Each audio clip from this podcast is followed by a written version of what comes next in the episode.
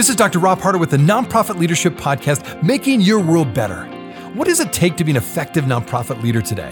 What are the biggest challenges? What are the biggest obstacles? How should nonprofits fundraise in an economy that is constantly changing? All of these reasons combined led me to start this show. And it's my hope that through this series, people can learn not only what it takes to be an effective nonprofit organization, but to hear from effective leaders who are successfully making a positive impact in their communities. We hope you enjoy the show as together we hear how they are making their world better. Leading and motivating staff is a difficult job for every leader, especially the CEO or executive director of an organization.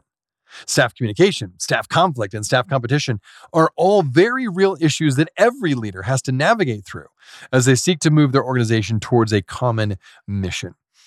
Now, could you imagine having two staff members literally working side by side who are from rival gangs.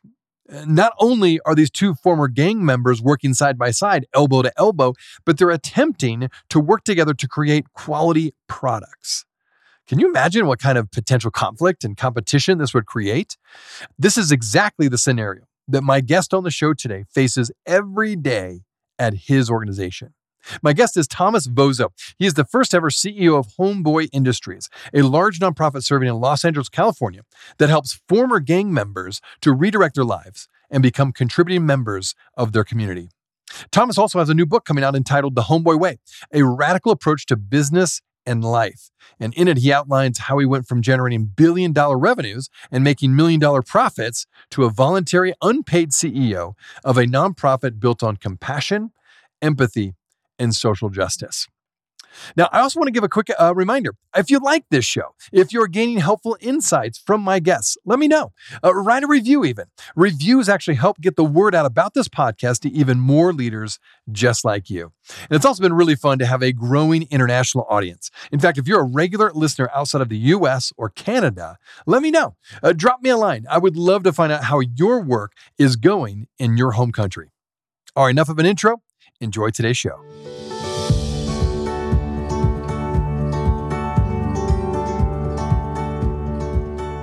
Well, thanks for being on the show today, Thomas. There are several things I look forward to talking with you about. But first of all, for my listeners, if you have not heard of Homeboy Industries, you're in for a real treat. They are not only the premier nonprofit working with former gang members, they are the largest gang rehabilitation and reentry program in the world. Father Greg Boyle is the one who founded this organization, and he's an incredibly inspiring person. So I encourage you to check out Father Greg Boyle. And Thomas, again, I'm really glad to have you on the show. Tell us real quick, give us that three minute quick overview story of Homeboy Industries. How did it start, and what is your mission? Thanks, Rob. Happy to be here with you. So, Homeboy Industries started over 30 years ago. As you mentioned, Father Greg Boyle, our founder, is a Jesuit priest, and his uh, first station as a priest was at Dolores Mission, which is the poorest parish within the whole Archdiocese of Los Angeles. And this is back in the late 80s and early 90s, he was there. Epicenter of gang violence at that time in LA County. You know, in, in that little uh, parish, there was probably six or seven different gangs. Uh, what Greg saw was these young men just sort of in gang life, life of crime, life of violence, and and he wanted to come up with a way of, of helping them. And he hit upon this simple notion that if there's purposeful activity, if they have a job where they have enough money for food and shelter, they're not going to turn to the gangs for food and shelter, for earn the money for food and shelter. And so, from that notion and, and working to get these young men out of, out of gang life, uh, started Homeboy Industries. And now, fast forward 34 years later, we're, we're a large nonprofit. We're a $30 million nonprofit, which means we raise $30 million and spend $30 million. And, and we help over 8,000 uh, people each year. They come through our doors. They're looking to get out of gang life, looking for some type of service, looking for some type of way of moving their life forward. And so we now have social enterprise businesses. We no longer just a jobs program, but we have our own businesses. I'm sure we'll talk about that in a little bit of time. But essentially, Homeboy Industries helps people heal from the trauma they've experienced as a young person. Clearly, Homeboy started as a jobs program, you could say. But over time, what Greg learned was they need foundational healing. They've been victims of complex trauma, and we provide all those services to help them get through that transformation process. No, that's fantastic. And again, for my listeners, uh, so really, Homeboy Industries is committed to helping former gang members to redirect their lives really and become contributing members of the community.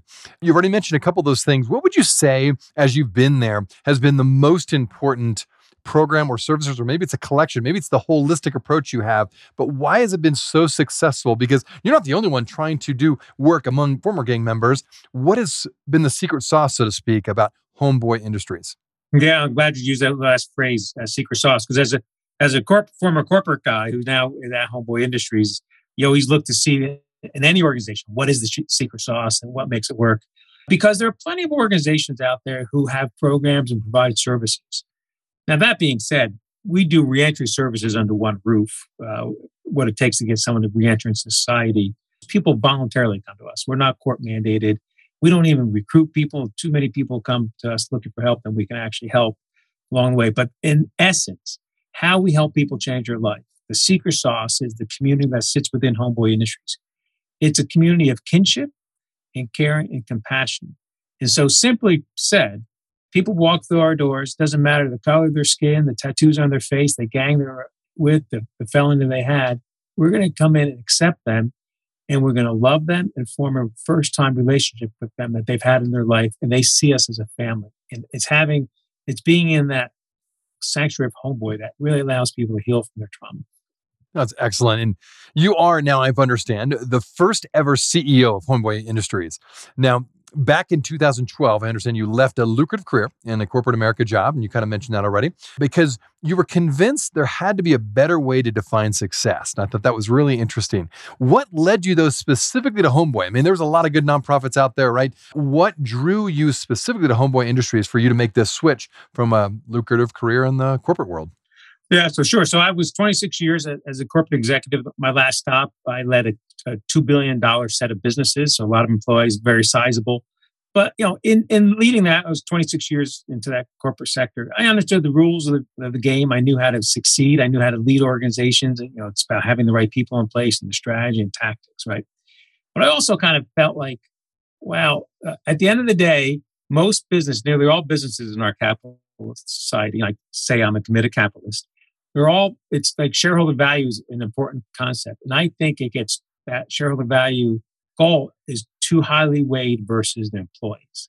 And so i've always thought about how can we run a business where employees are more front and center not just in a sort of a way of you kind of give good benefits and good pay but they're part equity owners. They're they're as doing well for your employees is as important as doing well for your shareholders most times business can do balance it, but there's always that rub somewhere along the line that one aspect wins out over the other. And so, you know, corporate executive number of years, you know, those jobs have a certain shelf life.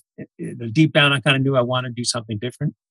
And so I, I left the, my corporate role sort of on this sort of what's figuring out what's my next chapter. And along the way, a friend of mine who's on the board of Salvation Army with me, on the board of Homeboy, he invited me down to the Homegirl Cafe to have lunch uh, now nine and a half years ago, and he asked me to get involved. And for me, it's like you know, it's like I was really intrigued sitting there eating lunch, picking my head up, looking at the folks, the women of the cafe who were serving us, re- recognizing that they're former gang members, former felons. I'm thinking to myself, I would have never hired any of those folks back in my corporate life. And yet, here are these folks working hard. They're happy in their jobs. There's a, there's a dignity to work of what they're doing. And so when my friend Victor asked me to get involved, I, I didn't want to be a board member. I've done that plenty of times. I thought, all right, I'm a guy with some business experience and success. Let me see if I can roll up my sleeves and help out in a different way. And so I started volunteering and helping them in the social enterprise businesses. And a couple months later, Father Greg asked me to be the first CEO of Homeboy. And and I thought at that time, what do I know about nonprofits? But I knew I wanted to help, and the couldn't pass up the chance to be in Father Greg's orbit for a little bit of time. So I said yes. and it's been one of the best decisions I've ever made in my life. Sounds like you've not looked back, and nine years later, you're uh, loving it. And now, again, you've got a book coming out, which we're going to talk about a little bit. Now, we have had other former for profit executives who have gone into the nonprofit world, just like you, in order to bring their business expertise and vision to maybe more of a mission driven organization like a nonprofit along the way, you know, you implement these strategic leadership ideas and experience that you've had in the for-profit world. And I've understood since you've taken this role, you've doubled the organization's size and impact So I would love for you for again to talk through this is a leadership podcast and I love asking leaders to help us understand their leadership journey. So walk us through this leadership journey of you coming from the outside, from the for-profit world into the nonprofit world. How did you go about building trust, casting vision, and then successfully moving this organization forward to the point where you literally doubled its size and its impact? Could you talk about that leadership journey? Yeah, sure. And just as another way I'll frame up your question and the different uh, challenge was here you had a founder who's still involved in the organization. And in my words, a living saint. And how do I, as the CEO, corporate guy coming in, kind of, I mean, Greg, Greg and I was always have had a good relationship, but, but everyone in the organization had their eyes on how they, how those two guys getting along. And, and, you know, is Tom looking to push Greg out and that type of thing. I would love for you to talk about that because you're right. You are, in a sense, even though he wasn't the CEO, he's the founder, he's the visionary, he's still there. And I would say, yeah, he's the heart and soul of Homeboy Industries. So, how did you, so talk about that too. How did you navigate through establishing yourself, being confident who you were and what you were bringing to the table? But I'm sure there was a lot of questions and whisperings, uh, you know, at the water cooler about what's going on with Thomas, what's his real plan. So, yeah, yeah. talk about that too. That's great. Yeah, sure. I feel like I lived the charm life. I lived a good life. I've, I've been quote unquote successful the way the outside world measures it, right? And so I came into Homeboy, and for my spot in my life, I was content with what I've accomplished. And so I didn't volunteer to help out of Homeboy because I needed to kind of brand my image or sort of put myself on a pedestal. So it really was this aspect of servant leadership. And I recognize saying this is I was fortunate that I can actually say I just want to be a servant leader. But looking back, I think that's luckily I got to that spot, but I think other folks can do do that as well. So why why is that important? Because it wasn't my role to change homeboy industry. So what I saw was they homeboy helped people, men and women, get out of gang life. They're tremendously successful. Father Greg has built a team of leaders who know how to help and mentor young men and women get out of gang life. They did, I did, they didn't need my help to improve the mission. They needed my help to how do you run the organization? At that time, there was a financial crunch coming along.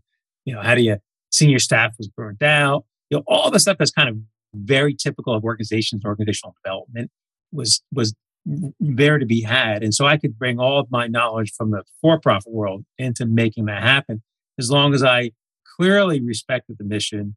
And, and my role was to sort of allow Greg to thrive in what he loves doing and, and not be so tied to the day to day and, and allow that mission to keep on keep on continuing. And so so that was the philosophy, and that's an important sort of distinction to make as others are think, thinking about making that shift. Is that the mission's solid? It's like how do you kind of grow everything else around it? And then I'll quickly say the last thing. We can talk more about it. It's it's really growing the team. Like in any organization, you need a great team that works for you, right? And so I've been spending a lot of time developing the team that's below me and look, and now we're a sizable organization, and over half of our senior staff are former clients. And so people lived experience. And so if you're running a nonprofit organization, particularly a human services organization, you need people with lived experience to be key members of your team. And not just in a token way, but in a way that they have meaningful jobs. And so there's a there's a lot of effort put into developing these leaders. Well, let's talk about that a little bit more. Nearly half of your staff, you're saying, are made up of people who are former clients. Now, first of all, that's really impressive, and it's a very noble goal. I think a lot of us want to have that kind of goal, particularly when you're having a humanitarian focused nonprofit. But I'm sure it's been really difficult. How have you navigated through these challenges? Yeah, and let me, um, I want to take it from a couple angles uh, along this way. So if you think about, like I said, our mission is strong our, our team knows how to help uh, people leave leave gang life.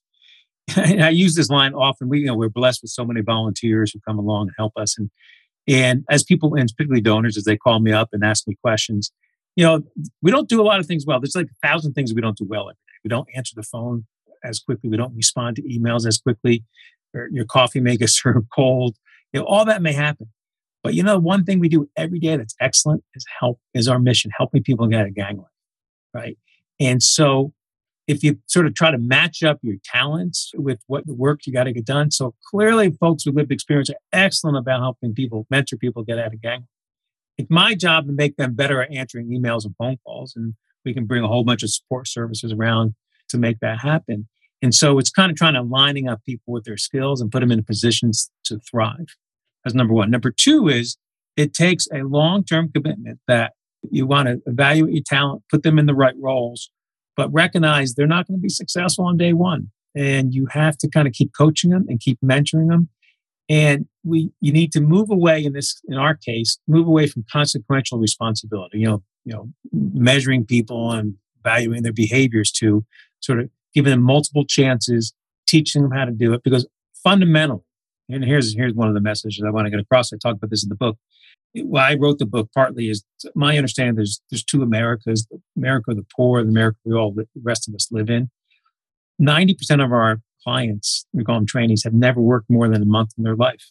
And so, for society to think they can leave the jail system, prison system, and get a job, keep a job, it's kind of nutty. You have to kind of over invest, teach them, teach them how to work, teach them a full day set of skills, all those things, and thereby you have to sort of go overboard and, and just invest and trust that they can do the job and keep mentoring them along the way.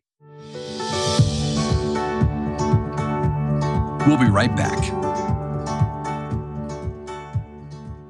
Hey, friends, thanks so much for listening to the Nonprofit Leadership Podcast. If this is your first time listening to us, I want to make sure you're aware of a whole group of other episodes with fascinating guests that I previously interviewed.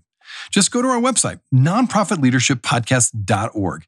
There you'll find numerous interviews of nonprofit leaders from all over the country and even from different countries, all trying to make their world better. I also want to encourage you to like, subscribe, and share this podcast with others. This will help us get this great content out to more nonprofit leaders just like you.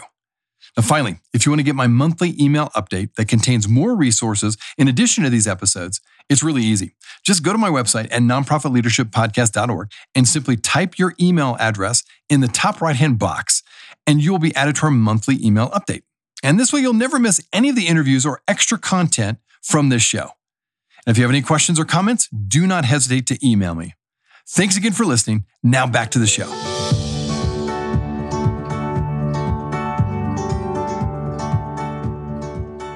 Wow. I mean, again, a very noble goal. Love that. Okay. Now, as you move from that for profit sector into your role as CEO for this nonprofit that was a growing nonprofit, what was your biggest challenge as you look back now when you made that switch initially, maybe the first couple of years? What was your biggest challenge that you had to face and overcome? I want to say that at Homeboy Industries, we're a human services organization. But under that umbrella, though, we run at that time seven social enterprise businesses and then we have the program side of the house, and it, and it blends together nicely for for a, tr- a, good experience for our trainees, our clients, right?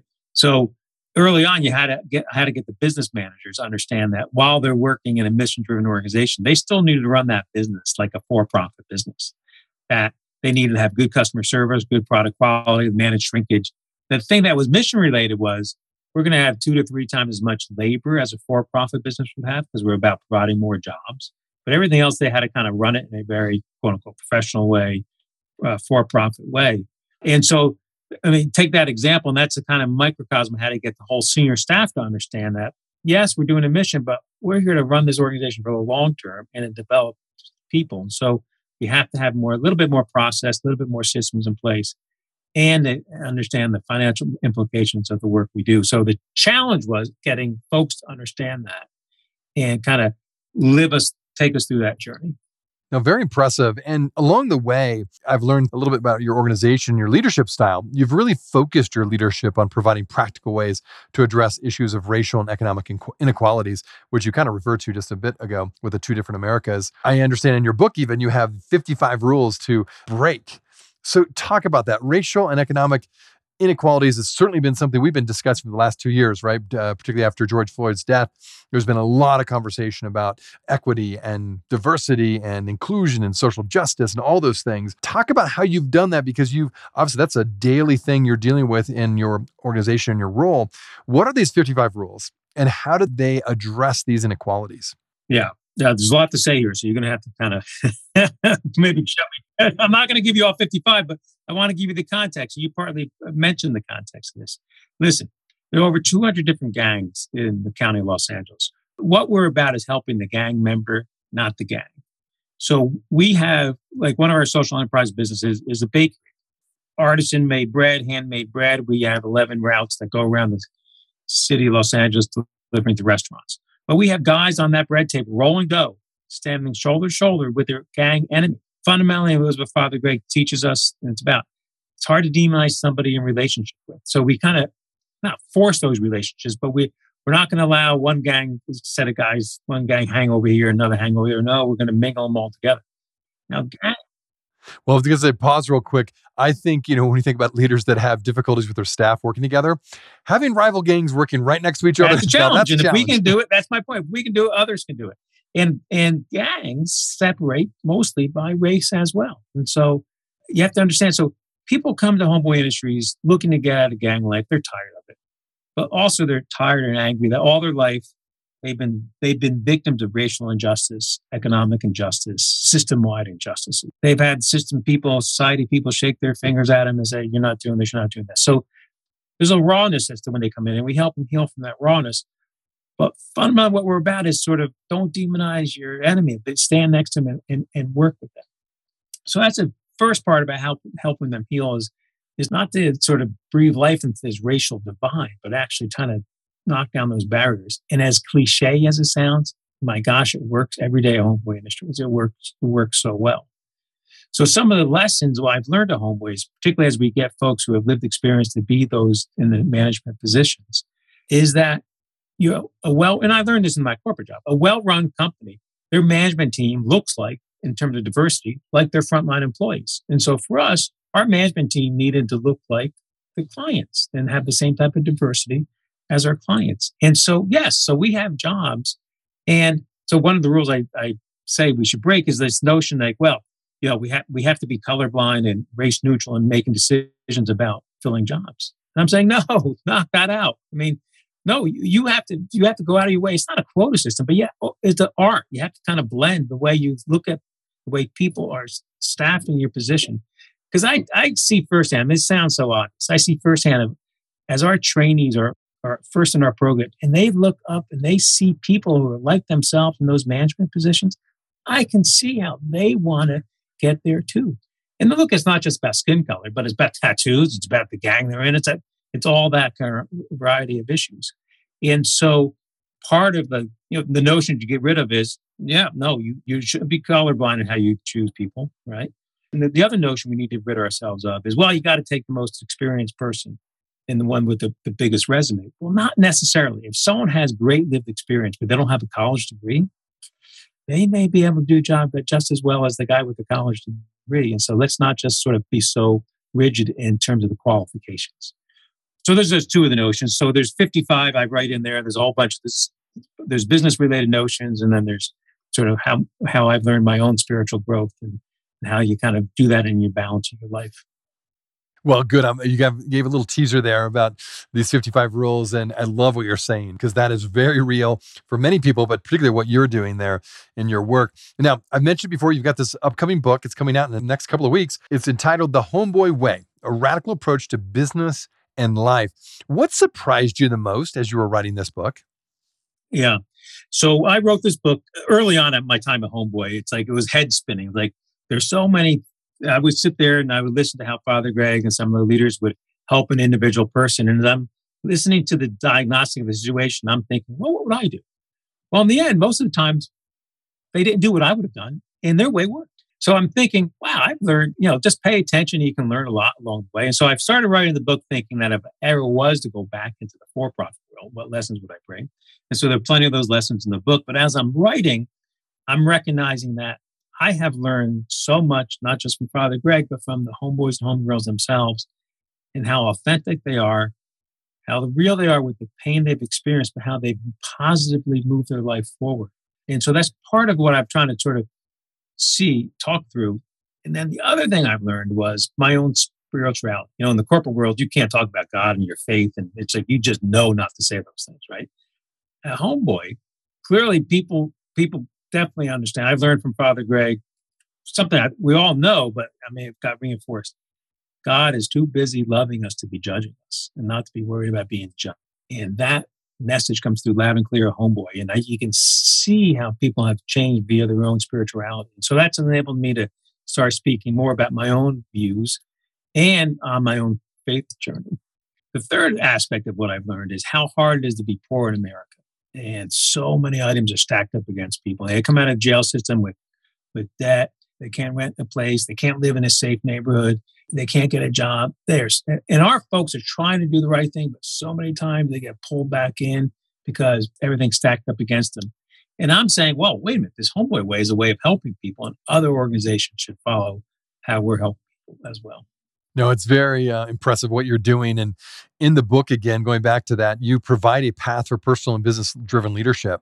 You've already given us a couple of teasers. Could you also give us a bit of a teaser on this? What are some of the key principles that you're wanting the readers of this book to get, particularly when it comes to that path of personal and business driven leadership? Let me say it this way I have found at my, my time at Homeboy, I feel so fortunate to be here. I have found a better balance in my life. And, uh, you know, I was a committed, driven corporate executive and have no really regrets that about that. But but not realizing though that there's a drive for foundational joy. And if you can find joy in life helping other people, you can do that while you're doing your corporate job. And as you're working with people in your shop and in your department, it's about relationships. It's not just about judging behavior. It's about getting deeper into those relationships. And so my one of the messages is how do you find balance in your life between your personal beliefs and how you, how that plays out in your work life and making sure it's it's not separate. Boy, that's so important. Uh, that is a struggle I think particularly for some reason, it's a hazard. I feel like in nonprofit work, I think there's a sense of, well, the mission is so important. It's so compelling. You almost have to sacrifice your own self boundaries and your own health sometimes, right, to serve those needs. Particularly again, with the work you're doing, those needs are overwhelming sometimes. And so good for you to pass those on to the readers as well as the people that you're leading there. All right. Well, a quote that I wanted to share with you and with the listeners is from your founder, Greg Boyle. And we've mentioned many times. He has this really, really powerful quote, but but I want to unpack a little bit. He says this We imagine a world without prisons, and then we try to create that world. Now, that is a vision statement. Boy, that is a powerful, very lofty vision and very bold vision of what he's after and what Homeboy Industry is about. Now, I'll play devil's advocate a little bit. Is this realistic? How does this vision impact your leadership when it comes day in and day out? Uh, it's a quite interesting question. And let me say, first off, I want to take a higher level view of it. Father Greg is an amazing person. As I said before, I think he's a living saint. He is how he writes, how he speaks, he's authentic. That is what he's like behind closed doors, just talking one on one with them. And so these beliefs that, you know, as, as you put in that one of those quotes, that's how he, that's how he goes about life. That's how he goes about uh, helping people. And so, so I just want to make that comment. And um, maybe I'm not so sure about the way you asked your question. Are you, are you, is your question about do we believe in prisons or do we believe, how do we sort of move forward that have this concept of no prisons because yeah maybe just the idea that when you first write again it's very lofty very inspirational we all would love that you know vision but you've got this day in and day out job where you're working with gang members that are in and out of prison all the time how do you balance that probably is not going to happen. We're going to have a world without prisons, but how do you continue to move forward and not get discouraged when you're trying to create this world where this, um, you know, may never happen in your lifetime? Does that make sense? Yeah, no, that makes sense. So I mean, at Homeboy, I mean, what I've come to learn from Greg and the team is, you know, these men and women they get jumped to the gangs at a young age, so they are vic- they are all victims of complex trauma. And so it's understandable that then they go off and join a gang and then they go off and create trauma and now they're coming full circle. And so to really help somebody not go back into prison, not recidivate back into the prison system, you got to help them heal from their pain and heal and, and, transform that pain into so that they can become more stable.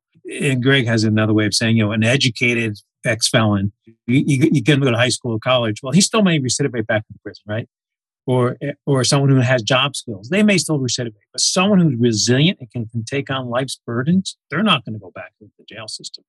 And so our point is, Greg's point, and our point is, we're here to help the person who's in front of us today, help them heal from the pain, and everything will work out well after that.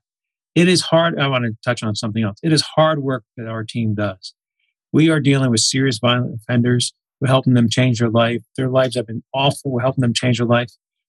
And we are very successful. You know, UCLA has done a study, an independently funded study.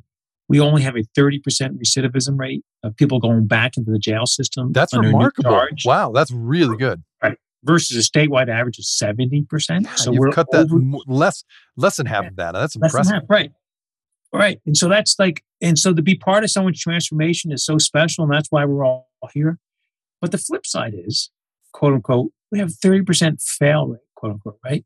It's heartbreaking when you see you, you haven't been able to reach somebody. Heartbreaking to the team. And so, you know, it's, and that's where it takes resilience, the resilience of the staff to kind of keep moving forward by helping that one person. It's the concept of helping one person at a time. Because if you think you're going to kind of move all society forward, that's not happening. But the one person at a time is, is where our people get centered on. That's a great segue in this next question. You know, you've worked with a lot of leaders over the years with your experience and you've grown in your life as a leader.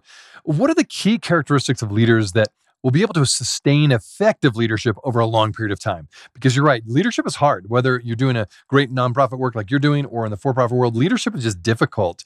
So, what separates effective leaders who prevail from those who fade away?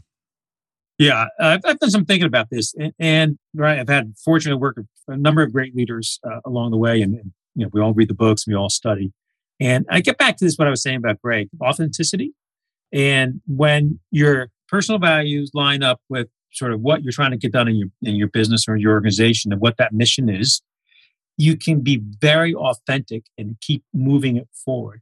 It's when there's like a disconnect between your personal values and the mission of your organization, whether that disconnect is caused by a shareholder revolt or earnings having quarterly earnings every every 90 days or some other trauma that's happening that then you're kind of now having to choose between your own internal values and what the mission is and what you're trying to accomplish. Folks are smart. Folks and people intuitively understand that that person now is a little bit more inauthentic. That's when everything breaks down. No, very interesting. I think that's a great uh, answer to that. Okay, personally speaking, I always like asking my guests this question What do you do to keep yourself sharp as a leader? What books do you read, perhaps? What resources do you go to that have most impacted your ongoing leadership growth? I've never been asked that question. So I would, I would say there's two phrases. All throughout my career, I've been fortunate in my corporate career to be viewed as somebody who's an up and coming leader. So they've always put a lot of energy into, into sending me to schools here and having an executive coach there. And what I take from all that is the willingness to learn. Is not to think you've made it, right? It's just because you're successful at 30 or 35 or 50. I mean, you still got to keep on learning, right? And so it's, it's the willingness to learning. I've become more of an avid reader, so I do a lot of reading along the way, uh, reading historical books, historical fiction. I'm not a big leadership book reader. I, I like reading about leaders though uh, along the line, and I like seeing what's made them successful and what's what where their failures are.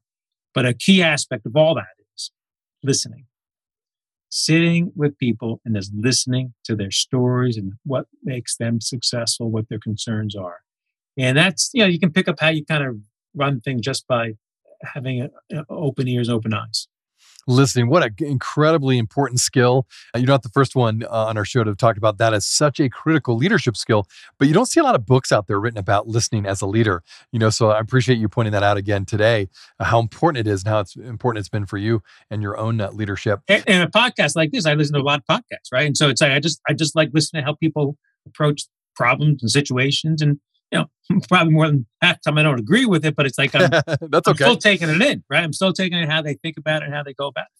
Absolutely. That's part of the leadership and learning experience, right? Disagreeing and, and but grabbing maybe some nuggets out of the disagreement even. Well, again, my guest has been Thomas Vozzo. He is the CEO of Homeboy Industries. Thomas, so if people want to find out a little bit more about you, find out more about your book that's coming out in a couple of weeks, or more about Homeboy Industries, where would you send them? Yes, two two places. So uh, for the, my book, it's on Amazon. So go to Amazon. It's, it's the Homeboy Way, Thomas Vozzo, and all the proceeds of that book go to go to Homeboy. So it's I'm not self promoting me. I'm promoting Homeboy because what I want is people to see that there's a different way of helping folks in our society, and hopefully that spurs them into action. Uh, otherwise, we're a nonprofit organization that help that we need donors, and so we have a fairly sizable amount of content on our website, homeboyindustries.org. And uh, we have a pretty good Facebook following. A lot of what makes uh, our clients kind of move from their pain to transform their life is them telling their stories. And so there's a lot of great stories being told uh, in my book and also on the website along the way. And the more people we can get part of the homeboy family, the better off I think everybody's going to be.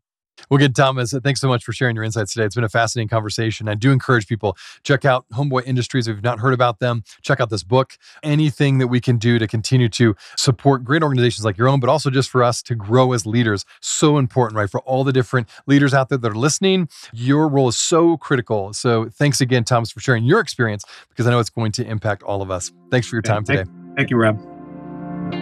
Hey, friends. Well, I wanted you to know that this podcast can be found on iTunes, Spotify, Amazon, Google Podcasts, and wherever you listen to other podcasts. I also want to encourage you to like, subscribe, and share this podcast with others. This will actually help us get this great content out to more nonprofit leaders just like you. You can also join the Nonprofit Leadership Podcast community, find other resources and interviews of past guests, all on my website, Well, thanks again for listening. And until next time, keep making your world better.